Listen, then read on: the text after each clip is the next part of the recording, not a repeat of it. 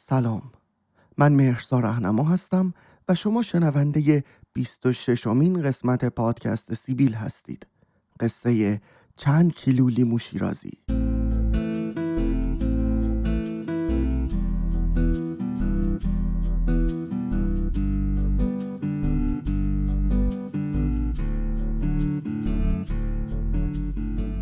یه دقیقه وایستا بینم، همینطوری پاشدی اومدی میگی لیمو شیرازی قصه چی؟ مرد حسابی معلوم هست کجایی؟ این همه مدت هیچ اپیزودی ندادی، هر از گاهی میای مینویسی میام اپیزود جدید میدم، اینا هیچ خبری ازت نیست. مگه مردم مسخره تو ان؟ آقا ببخشید دیر شد ولی برگشتم، نرفته بودم که، همینجا هستم، گرفتار بودم. خب برگشتم با یه قصه جدید، بازم ببخشید. اصلا بیا از اول شروع کنیم، دلتو صاف کن. منم میام میگم سلام، من مرزا رهنما هستم و شما شنونده 26مین قسمت پادکست سیبیل هستید.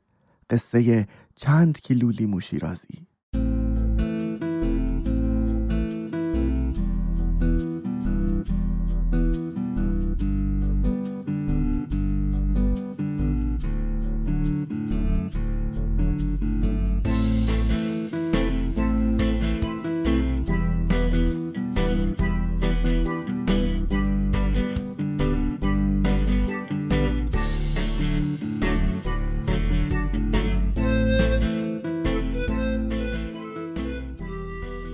چیزایی یه وقتایی آدمو یاد یه چیزایی میندازه که الزاماً ربطی به هم ندارن.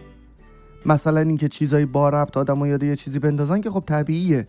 مثلا اگه چمن شما رو یاد فوتبال بندازه یا گوشماهی شما رو یاد دریا بندازه طبیعیه، یا حتی مثلا خشایار اعتمادی شما رو یاد داریوش بندازه، خب واضحه که آدم یاد این چیزا میفته. ولی اگه پرتقال خوردی و یاد اشعار گوته افتادی، یا اینکه هر وقت یه جایی رو، یه زمینی رو شروع کردی جارو و ته کشیدن و یاد حمید هامون افتادی، این یعنی ربط مستقیم نداره و حتما قصه‌ای در کاره.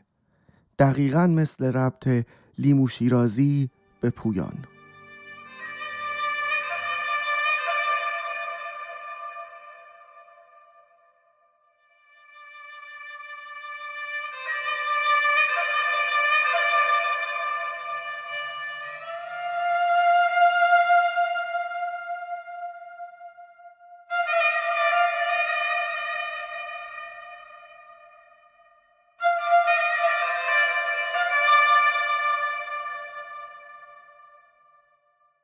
خانه ما در یک مجتمع مسکونی کارمندی بود. حتی اسمش هم برای سالها بود کوی کارمندان سازمان آب، که بعدها گفتن این اسم کارمندی روش باعث میشه قیمت خونه های محل پایین بمونه و انگار که خودمون با دست خودمون مهر بدبختی رو به پیشونیمون زده باشیم و بیاین و اسم اینجا رو عوض کنیم، و برای همین هم از خیلی سال پیش اسمش شد مجتمع مسکونی بهاران.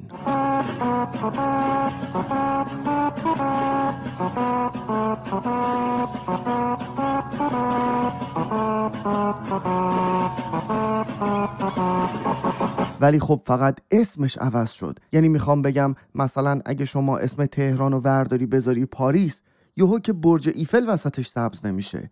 همه چی همونه، فقط اسمش عوض شده. مثل اعلی حضرت همایونی که شد ولی امر مسلمین جهان، یا گارد جاویدان که شد سپاه پاسداران انقلاب اسلامی، یا شازده که شد آقازاده، یا دربار که شد بیت، یا جشنواره سپاس که شد فجر، یا فرهنگ و هنر که شد فرهنگ و ارشاد، یا حتی آبجو که شد ما و شعیر. این شد که اسم محله ما هم شد بهاران. همه چیز همون بود. اون موقع ها هنوز غالب ساکنانش کارمندان سازمان آب بودن که داشتن قسط همون خونه هایی رو که توش ساکن بودن رو میدادن. هنوز نونوایی لواشیش به کسی بیشتر از 20 تا نون لواش نمیفروخت.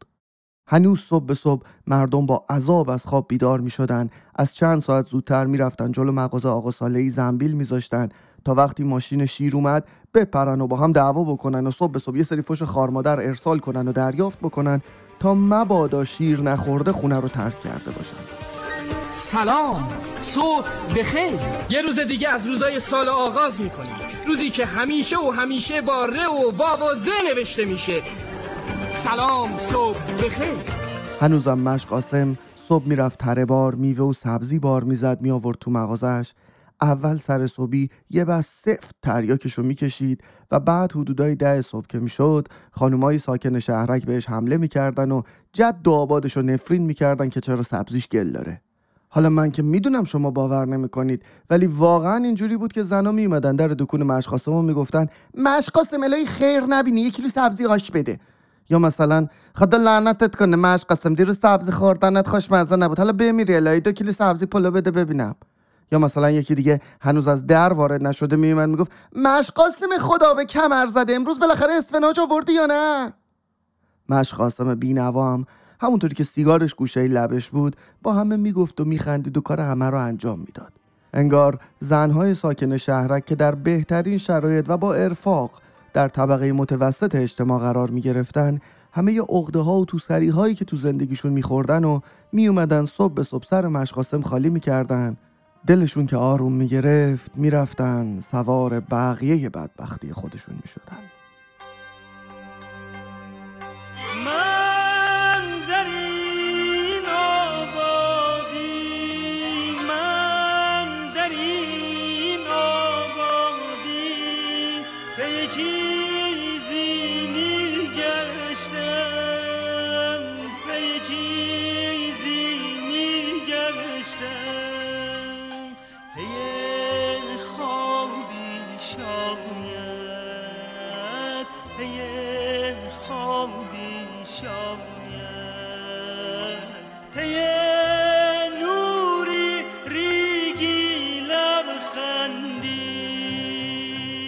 خلاصه که درد سرتون ندم، ما تو همچین محله‌ای زندگی می‌کردیم. خونه های اونجا آپارتمان های 2 طبقه و 3 طبقه 4 واحدی و 6 واحدی بود. 3 طبقه های 6 واحدی رو میگفتن فاز 2 که نمای آجر بهمنی داشت و خونه هاش از فاز 1 که نمای سیمانی داشت و 2 طبقه 4 واحدی بود بزرگتر بود. آپارتمان ما هم سر میدون مرکزی شهرک اول فاز 2 بود که از قضا مغازه‌های آقا صالحی و مشقاسم و نونوایی لواشی هم اونجا بود. اون موقع ها یکی از بحث‌های معمول مردم و رسانه‌ها و راننده تاکسی‌ها و حتی زن‌های مسئول فحش دادن به مشقاسم این داستان فرهنگ آپارتمان نشینی بود.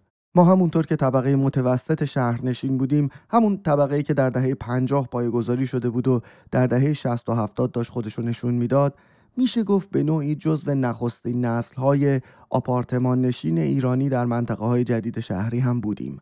ما مردمانی بودیم که زندگی در یک غربیل حیات و دستشویی ته حیات و آشپزخونه زیر زمین رو بنا به جبر روزگار و تغییرات زندگانی با رفاه نسبی آپارتمان و خانه‌های روی هم تاخت زده بودیم، ولی فرهنگمون از تو همون یک غربیل حیات هنوز بیرون نیومده بود و واسه همین تقریباً هر ماه یه سری مشکلات با هم دیگه پیدا می‌کردیم. مثلا اگه یه وقتی میشد میدیدی یکی از همسایه‌ها به پر و پای همسایه دیگه نپیچیده، واقعاً یه چیزی انگار اشکال جدی داشت و همین که یه دعوایی میشد اصلاً حال همه خوب میشد. به هر حال ما مردمان خاورمیانه هستیم. از اول تاریخ تا هنوز تو این منطقه جنگ بوده. ما مریضیم، مریضی تاریخی هم داریم. ما با آرامش کنار نمیایم. ما با جنگ حالمون بهتره تا با صلح و صفا.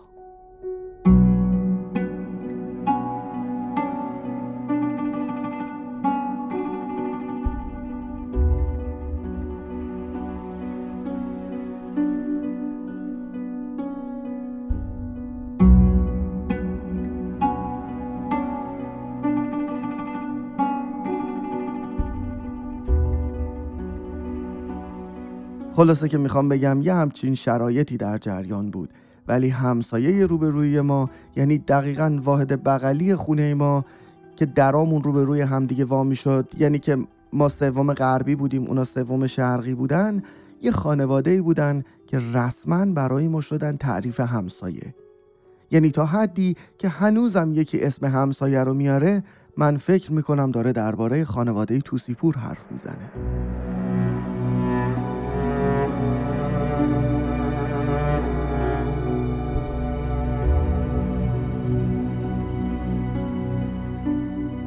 آقای توسیپور مثل همه جهان کودکی من کارمند سازمان آب بود.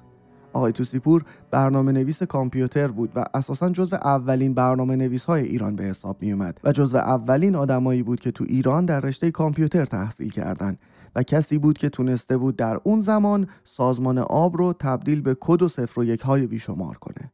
نهال زندگی آقای توسیپور برعکس بابای من خیلی زود تبدیل به درخت شد و بار داد و 5 تا بچه داشت که این 5 تا بچه علاوه بر این که درخت خانواده توسیپور رو پربار می‌کردن، تبدیل شدن به خواهر و برادرهای من و مهسا.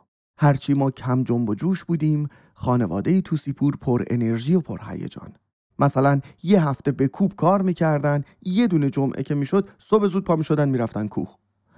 اینم بگم آقای توسیپور تخصص غیر رسمی هم در شناخت گیاهان کوهی و داروهای سنتی داشت و هر جمعه که از کوه می اومد با خودش یه سری سبزیجات می آورد و به بابا می گفت رسول بیا این هفته با هم بریم کوه، روحت تازه میشه ها. بابا هم سری تکون میداد که یعنی مثلا باشه. از اون باشه هایی که هرگز اتفاق نیفتاد.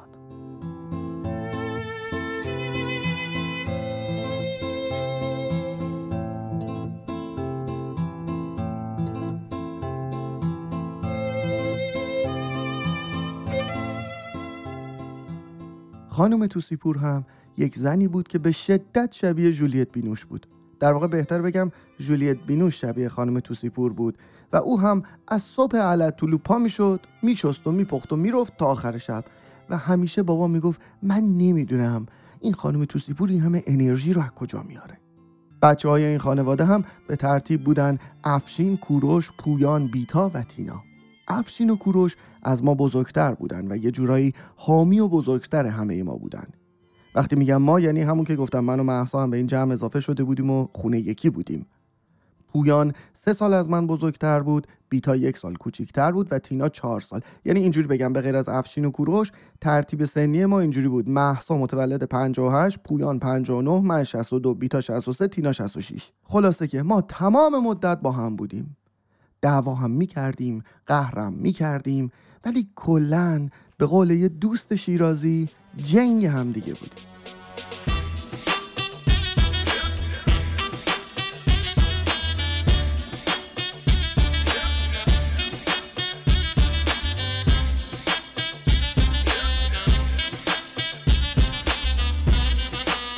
درباره افشین بگم. افشین فرزند اول خانواده توسیپور بود که فکر کنم 9 یا 10 سالی از من بزرگتر بود.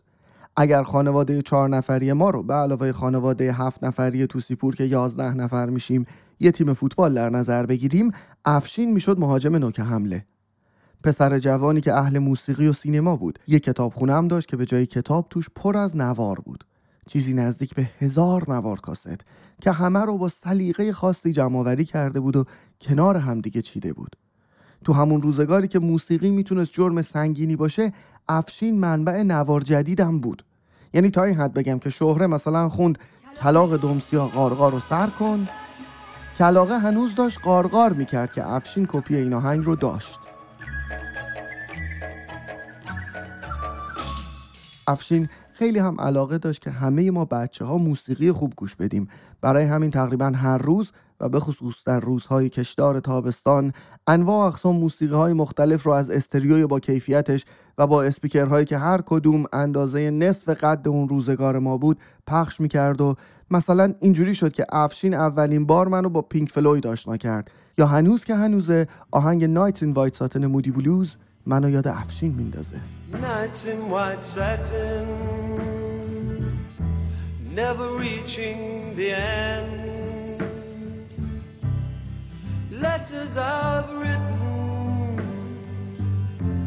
never meaning to send. اما حالا اینا به کنار. سومین بچه این خانواده پویان بود که 3 سال از من بزرگتر بود. پویان از همه بچه‌ها بیشتر با آقای توسیپور شبیه بود و اصلا انگار آقای توسیپور به پویان که رسیده هیچ سهمی برای جنهای سیما خانوم همسرش نذاشته بود و از خودش یه کنترل C کنترل V گرفته بود. من و پویان از همون کودکی تقریبا همیشه با هم بودیم و از اونجایی که پویان بزرگتر هم بود یه جورایی داداش بزرگه هم حساب می‌شد و اگه مثلا دعوایی چیزی می‌شد همیشه بالاخای من در میومد. پویان از کودکی یه استعداد خیلی عجیب دیگه هم داشت و اون هم صحبتی با بلبل‌ها بود. پویان یه جوری میتونه سوت بزنه که من هنوز کسی رو ندیدم بتونه اینجوری به سوت مسلط باشه. تمام ملودی های جهان رو، تمام آهنگ هایی که افشین پخش میکرد رو معمولاً بعد از ظهرها ورژن سوتش رو به صورت آن پلاگ از پویان میشنیدیم. هر وقت هم حوصله‌اش سر میرفت میومد تو بالکن، شروع میکرد به زبون بلبلا سوت زدن و بلبلا هم جوابشو میدادن. حالا من که میدونم شما باور نمیکنین، ولی گاهی حتی تا 1-2 ساعت هم با هم دیگه اختلاط میکردن. پویان خیلی تلاش کرد که به من یاد بده منم بتونم سوت بزنم، ولی جز فوت هیچ چیز بیشتری از من در نیومد که نیومد.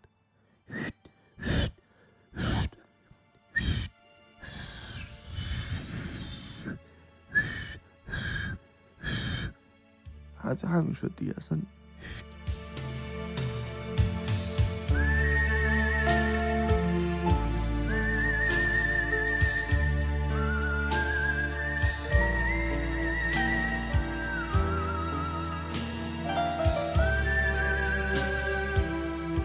یکی از آهنگایی هم که همیشه میزد این سوت آهنگ از کرخ تاراین بود که از نسخه اصلیش پویان بهتر میزد.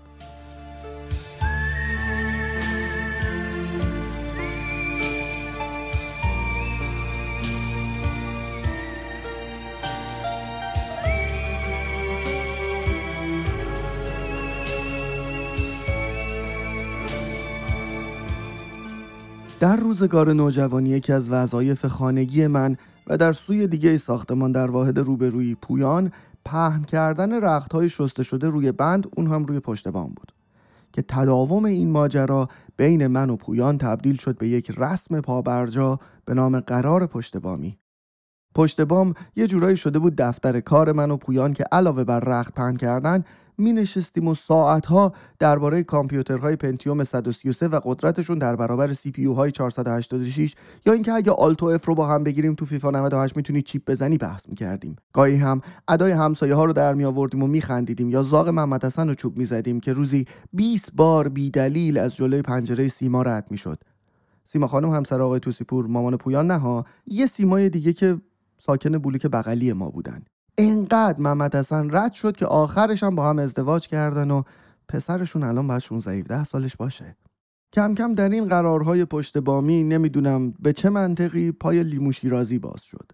لیمو شیرازی که دیدین، همون لیمو ترشایی که اندازه یه توپ پینگ پونگ و پوست نازکی داره و گرد و سبزه، همونایی که بهش میگن لایم و با لیمون یا لیمو سنگی که زرد و درشت و پوست کلفتی داره فرق میکنه. ما یه لیمو شیرازی برمی داشتیم، از وسط قاچ می کردیم و هر کدوم یه نصف لیمو رو هی لیس می زدیم تا تموم شه و در همون حال به حل و فصل مسائل جهان می پرداختیم. من و پویان مثل چگوارا و فیدلکاس رو که سیگارهای برگ کوباییشون رو می کشیدن و انقلابهای چریکی و سازماندهی می کردن، لیموهای شیرازیمون رو سق می زدیم و اندر معایب و مزایای دوچرخه‌های کورسی و کوهستان حرف می زدیم. ما روی بام آپارتمان به قسمت وسیعی از محله اشراف داشتیم و همه ساکنان شهرک رو از روی کولراشون میشناختیم. زمان میگذشت و بزرگ میشدیم، ولی چیزی که تغییر نمیکرد قرارهای پشت بامی بود به صرف لیمو شیرازی.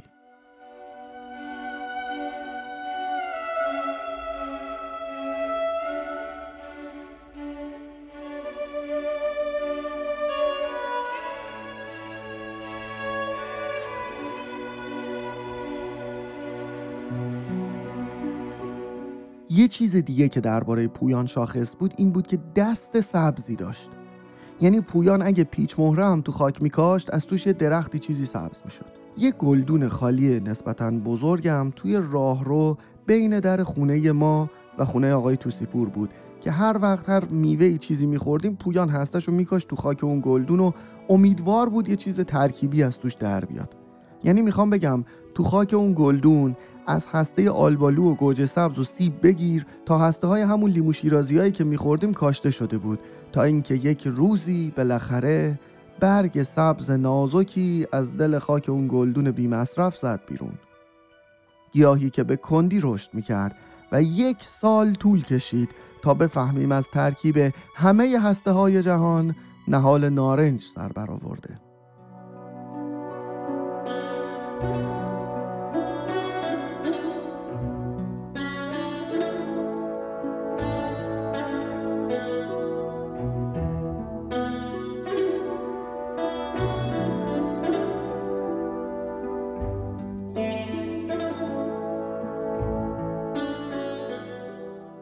15 سالم که بود افشین دید نمیشه تو ایران بمونه و تصمیمشو گرفت و قاچاقی زد به پاکستان تا از اونجا بره نیوزلند.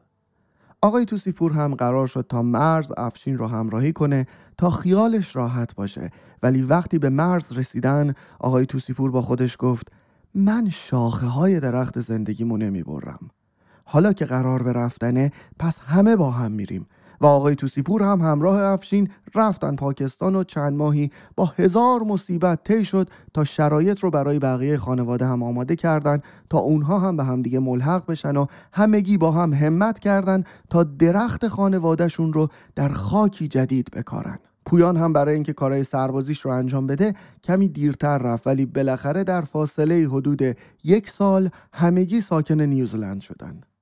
سال بعدش آقای توسیپور زنگ زد به بابا و گفت رسول من راه و چاه یاد گرفتم، پاشو جمع کن دست خانوادتو بگیر بیا اینجا، خاک اینجا بهتر از خاک آه خانه پدریست، بیا و بذار این 1-2 دهه پایانی زندگی رو راحت زندگی کنیم.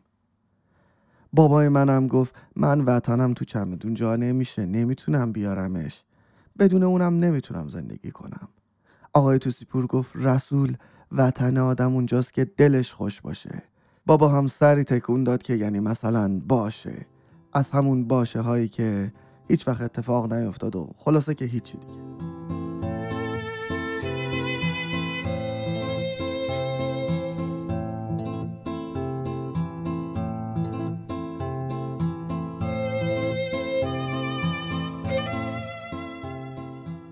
پویان قبل از رفتنش به من گفت این نهال نارنج رو ازش مراقبت کن، بزرگ که شد جون که گرفت به یاد من بکار تو باغچه.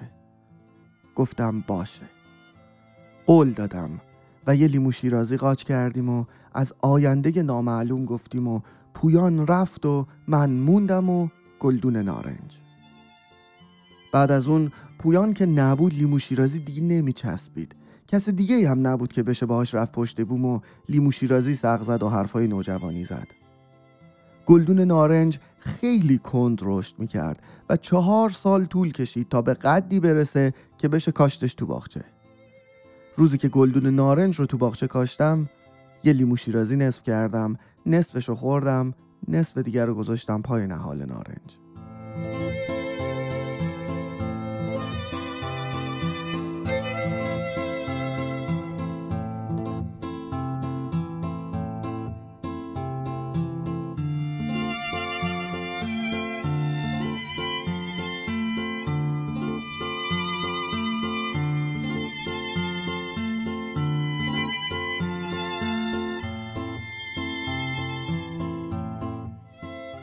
خانواده توسیپور در نیوزلند ساکن شدن، ولی پویان 1-2 سال بعد رفت استرالیا و کم کم همه خانواده رو کشوند و همگی ساکن ملبورن شدن و در نهایت آقای توسیپور درخت خانواده رو در ملبورن کاشت و این درخت شروع کرد به بار دادن. بچه ها همه درس خوندن، کار خوب پیدا کردن، یکی یکی ازدواج کردن و بچه دار شدن و درخت خانواده آقای توسیپور تنومند شد تا اینکه آقای توسیپور وقتی که کاملا مطمئن شد ریشه هاش تو خاک خوبیه و شاخه هاش توان مقاومت در برابر بار درخت رو داره، در میانه بهار سال 1400 در همون خاک خوب و مهمان پذیر برای همیشه آرامید.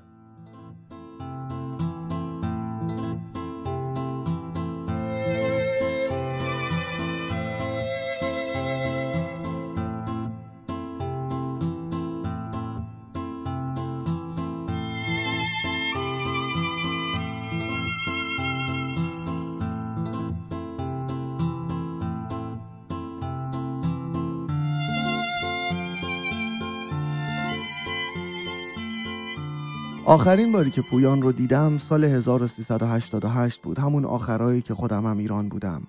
پویان اومده بود تا بعد از حدود 10 سال سری به کودکی‌هاش بزنه. اومد خونه ما و منم بردمش تو باغچه و درخچه نارنج رو که همچنان به کندی در حال رشد بود نشونش دادم.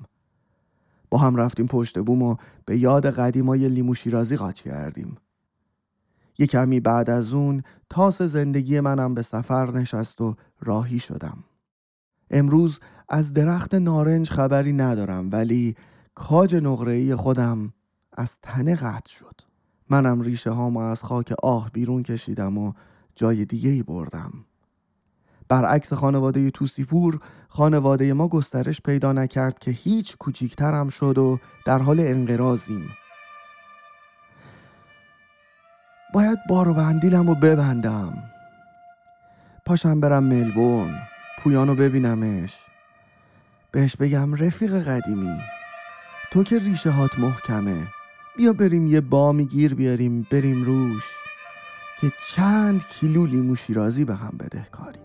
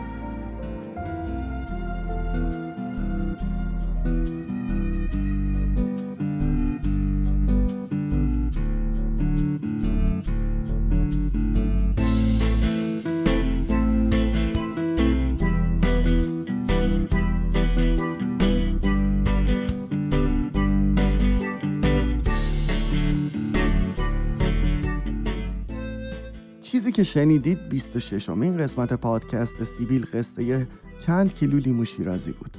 میخواستم تشکر بکنم از تک تک شمایی که توی این مدت طولانی که وقفه افتاد بین پادکست سیبیل همیشه حمایت کردید، کامنت گذاشتید، پیگیر بودید. و اینکه یک چیز دیگه میخوام بگم، رویا رو یادتونه که با هم دیگه پادکست سیبیل رو در واقع کار میکردیم و کارهای سوشال مدیا، اون چیزی که در اینستاگرام و تلگرام پادکست سیبیل دیده میشد کار رویا بود. رویا به دلیل مشکلات شغلی نمیرسید دیگه این کار رو انجام بده، چون من هم وقفه‌ای در کارم افتاده بود دیگه، عملاً از پادکست سیبیل جدا شد و دیگه من تنها شدم و این قسمت رو به ویژه تقدیم میکنم به رویا که خیلی برای پادکست سیبیل زحمت کشید. رویا جون، میدونم که همیشه دوست پادکست سیبیلی، خودت و خانوادت همیشه پادکست سیبیل رو گوش میدین و دنبال میکنین، همیشه جا توی پادکست سیبیل هست، هر وقت داشتی بیا و خلاصه به قول حافظ که میگه رواق منظر چشم من آشیانه توست، کرم نما و فرودا که خانه خانه توست. پادکست سیبیل رو به هم معرفی بکنین که بزرگترین کمکیه که میتونین به این پادکست انجام بدید و میتونید در شبکه‌های اجتماعی مثل اینستاگرام و توییتر هم پادکست سیبیل رو دنبال بکنید. پس تا قصه بعدی پادکست سیبیل مواظب خودتون باشین. خدا نگهدار.